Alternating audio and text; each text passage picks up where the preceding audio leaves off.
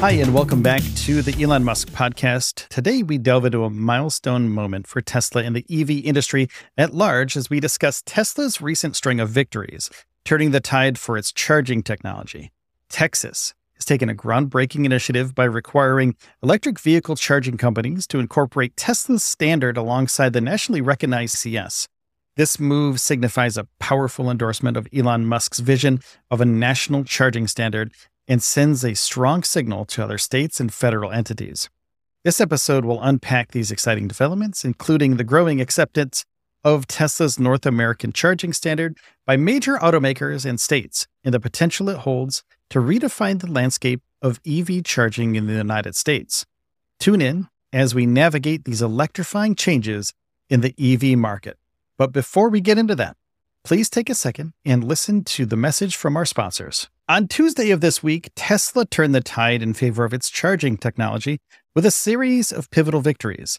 It culminated with the announcement from Texas, the new home for Tesla's Texas headquarters and car manufacturing complex, declaring its mandate to incorporate Tesla's charging standard alongside the nationally recognized Combined Charging System, the CCS, and the state-level decision is a significant nod to Elon Musk's dream of making Tesla's charging technology a nationwide standard. Now, news agency Reuters was the first to break the news that Rivian, an electric pickup truck manufacturer, and BTC Power, a renowned charger maker, were endorsing Tesla's standard.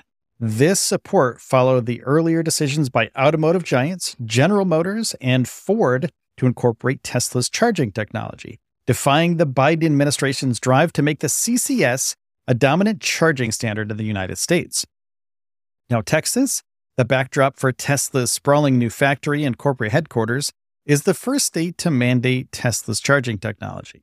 The move significantly bolsters Musk's ambitious vision of his charging standard gaining national acceptance.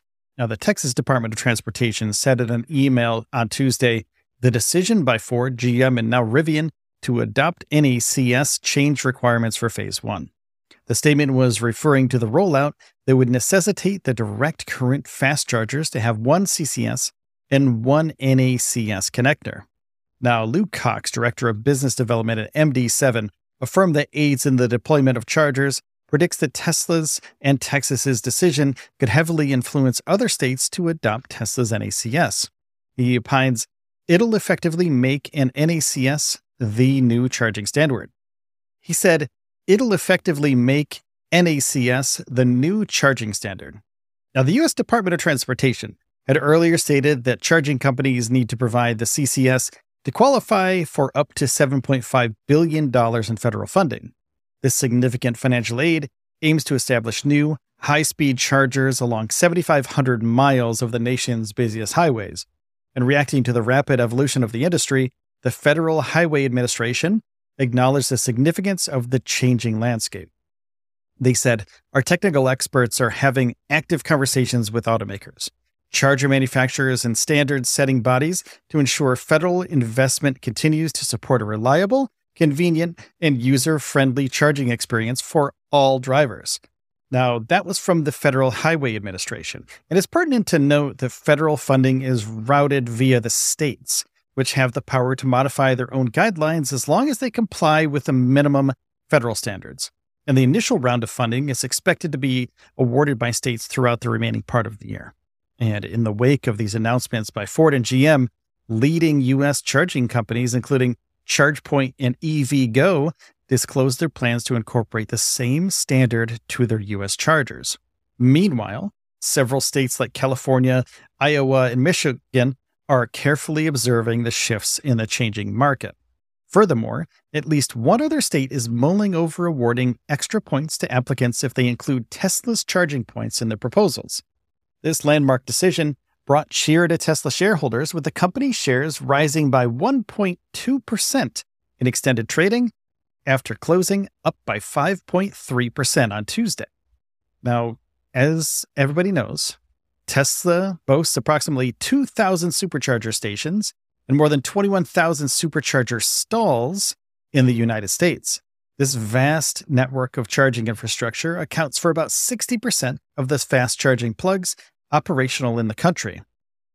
In another huge, significant endorsement, Washington State has followed Tesla's lead in mandating Tesla's North American Charging Standard, thereby adding momentum to Musk's vision.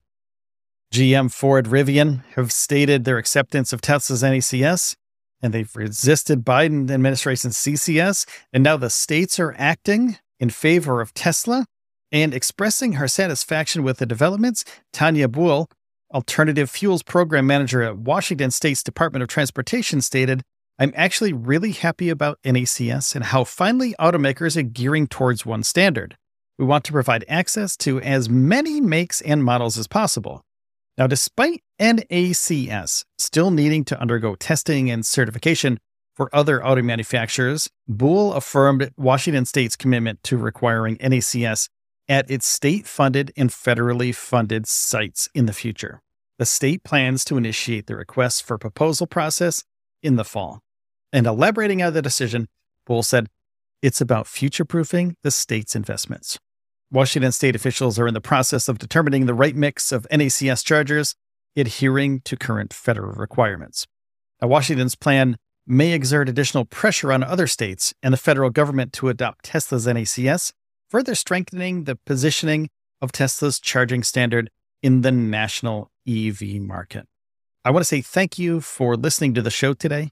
If you enjoyed it, please take a second and hit the subscribe or follow button on whatever podcast platform that you're on right now. Greatly appreciated. It helps out the show tremendously. So thank you for that. Also, take care of yourselves and each other, and I will see you in the next one.